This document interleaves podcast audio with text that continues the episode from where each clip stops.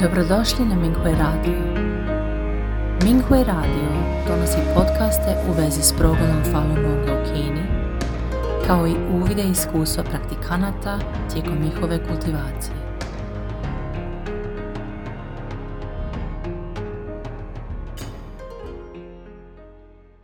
Slijedi članak iz kategorije Poboljšanje samog sebe, kojeg je napisala Falun Dafa praktikantica iz Kine, pod naslovom Biti vođen osjećanjem. Gledajući unatrag, moj kultivacijski put nije bio u balansu. Zamjerala sam, gajila mržnju i povrijedila sam druge zbog sebičnosti i vezanosti za emocije. Ponekad se nisam ponašala kao dafa praktikantica. Međutim, sada sam odlučila da me u svakodnevnom životu vodi suosjećanje. Godine 2019. preselila sam se kod svoje majke koja je također DAFA praktikantica, kako bi se brinula o njoj. Ona inače živi u drugom gradu. Zbog vlastitih vezanosti i indoktrinacije koju smo iskusili živeći pod vladavinom komunističke partije Kine, nismo uspjele eliminirati svoje vezanosti. Toliko smo povrijedile jedna drugu kroz život, a ona je do danas osjećala netrpeljivost prema meni. Bez obzira koliko bih učinila za nju, govorila je negativne stvari o meni. Ona je ipak moja majka i znala sam da kao kći imam odgovornost brinuti se o njoj bez obzira na to kako se ponašala prema meni. Znam da joj dugujem zbog stvari u ovom životu, a možda i u prošlom životu. Svi mi moramo otplatiti svoje karmičke dugove, što je zdravorazumsko svaćanje. Ona je moja koleginica praktikantica i na svoj način je ukazivala na moje nedostatke.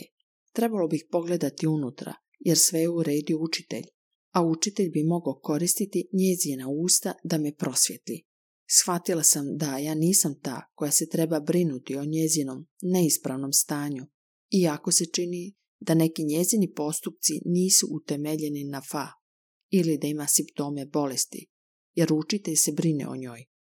Trebalo bih zapamtiti da je njezino ponašanje ogledalo koje meni omogućuje da se ispitam i identificiram vlastite vezanosti. Svaki aspekt mog postojanja trebalo bi se izjednačiti sa susjećanjem. Prvo poglavlje. Imati suosjećanje za svoju obitelj. Moj suprug je nedavno počeo prakticirati Falun Dafa. On uči Fa, radi vježbe i može osjetiti kako se njegova karma kreće u njegovom tijelu i postupno nestaje. Međutim, i dalje puši cigarete, igra se mobitelom i gleda TV serije prožete KPK-ovim porukama, bez jasnog razumijevanja o čemu se radi u pozadini KPK. Podijelila sam s njim svoju zabrinutost na temelju mog razumijevanja, bez drugog puta kultiviranja, i on je prestao gledati TV seriju. Ponovno ju je gledao kada sam bila odsutna, a ja sam ponovno izrazila svoju zabrinutost, što se stalno ponavljalo. Shvatila sam da mu ne bih trebala nametati svoje ideje, nego mu umjesto toga trebam dopustiti da postupno prepozna pravu prirodu KPK. Shvatila sam da je učitelj sve uredio za njega, a to su također prilike da se kultiviram dok mu pomažem. Moj svekar je prakticirao Falun Dafa kratko vrijeme prije 20. srpnja 1999. Kada je KPK počela progoniti Falun Dafa, odustao je od prakticiranja zbog intenzivnog progona. Godinama kasnije KPK ga je prisilila da pohađa tečaj ispiranja mozga i promijenila ga. Kasnije je odbio slušati kada su mu objašnjavali istinu. Htjela sam mu pomoći i potaknuti ga da uči fa, ali on je bio nestrpljiv i odbio me. Pogledala sam prema unutra, ispravila sam svoje misli i identificirala svoje vezanosti. Rekla sam sebi da polako činim dobra dijela, ne tražići ništa za uzvrat. Da bih mu olakšala zdravstvene tegobe, kupila sam mu razne biljne preparate i učinila sam to i svoje iskrene brige. Počeo je slušati kada sam mu pričalo progonu. Razumijem da ponašanje praktikanata može odrediti sudbinu onih koji imaju veze s DAFA. Moj suprug je bio odsutan od kuće. Kada sam čula da moj svekar nema apetita, dogovorila sam mu sveobuhvatan pregled.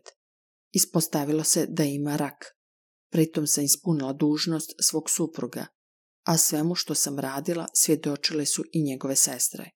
U prošlosti, kada se im pokušala objasniti istinu od Dafa i progonu, šutjeli su, ali sada me slušaju.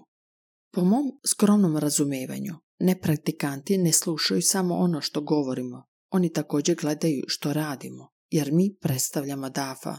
Oni mogu osjetiti suosjećanje kroz naše riječi i dijela. Nazvala sam supruga čim su mi javili da mu otac ima rak. Moj suprug je odmah dao otkaz na poslu i vratio se kući brinuti se za svog oca. To je bilo prije više od tri mjeseca, a ja sam u to vrijeme bila odsutna od kuće. Moje šogarice su završile s poljoprivrednim poslovima za sezonu i ponudile da njihov otac živi s njima. Ali ja sam njihovu ideju odgodila za mjesec dana jer sam se tek vratila kući i htjela sam se brinuti o njemu mjesec dana. Kada je moj svekar bio u kući moje starije šogarice prije dijagnoze, nije imao apetit zbog bolova u trbuhu, ali dok je živio kod nas, jeo je normalno i nije ga boljelo. Njegova su djeca bila ugodno iznenađena njegovim boljim stanjem kada je boravio kod moje obitelji. Shvatila sam da je ispravno polje pratikanata korisno za sve one koji ga okružuju, iako oni sami ne uče fa ili ne rade vježbe.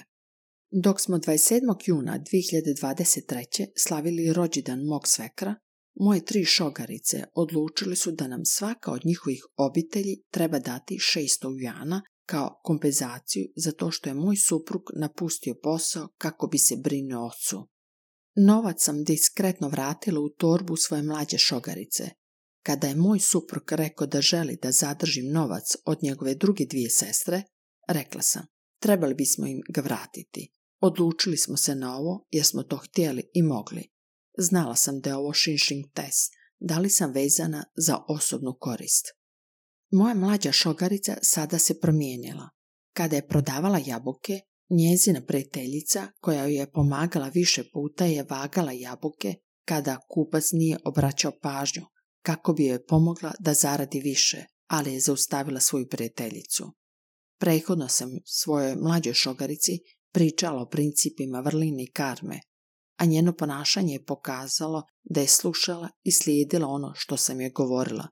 To je živi dokaz da pravednost i suosjećanje pratikanata mogu tjecati na ljude oko njih. Drugo poglavlje. Imati susjećanje prema policiji. Pripremila sam materijale jednog dana kod kuće 2017. ali sam u procesu izrade materijala mogla kopirati samo kineski znak za susjećanje, što me zbunilo. Nekoliko dana kasnije netko me prijavio dok sam ljudima govorila o Falun Dafa i progonu i policija me uhvatila. Shvatila sam da me učitelj unapred prosvijetlio da trebam imati suosjećanje, pa sam od tog trenutka objasnila istinu svakom policajcu na kojeg sam naišla. Policija me isprva tretirala kao kriminalca, vikali su na mene i govorili su mi da mirno sjedim.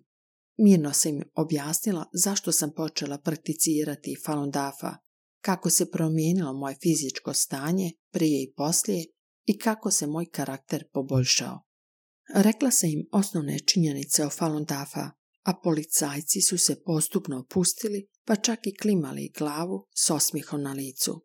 Nadležni službenik rekao je da nisu imali drugog izbora nego izvršavati naredbe, jer im KPK izdaje plaću. Pretražili su mi torbu i pronašli hiljadu jana u novčanicama na kojima su bile poruke istine četiri telefonske kartice i 12 informativnih letaka za objašnjavanje istine. Zamolila sam da mi ne pretresu dom, jer su svi materijali koji objašnjavaju istinu bili u mojoj kući, s čime su se složili. Nisu počinili više zločina. Važno je napomenuti da ova policijska postaja ima dugu povijest uhićenja i pretresa kuća Osjećam da su ih suosjećanje i proces objašnjavanja istine promijenili. Suosjećanje mi također omogućuje da vidim njihovu dobru stranu, a ne uobičajenu sliku zle policije. Oni su ljudi koji samo žele zaraditi za život, ali čine loše stvari zbog obmane KPK. Oni su stvarno jadne duše koje gura zlo KPK da počine zločine protiv DAFA i krenuli su na put bez povratka, a da toga nisu niti svjesni. Razumijem da se najveće susjećanje manifestira pomaganjem ljudima da prepoznaju DAFA i napuste organizacije KPK kako ne bi odgovarali za svoje zločine. Svaki dan nastojim pomoći ljudima da napuste KPK.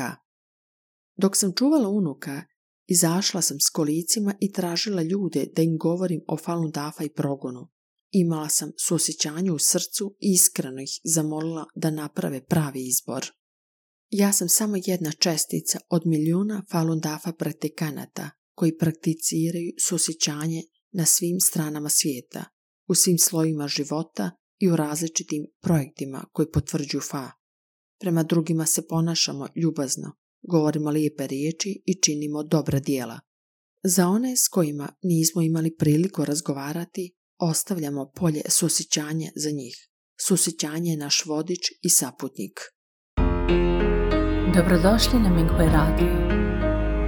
Minghui Radio donosi podcaste u vezi s progledom Falun Gonga u Kini, kao i uvide iskustva praktikanata tijekom njihove kultivacije.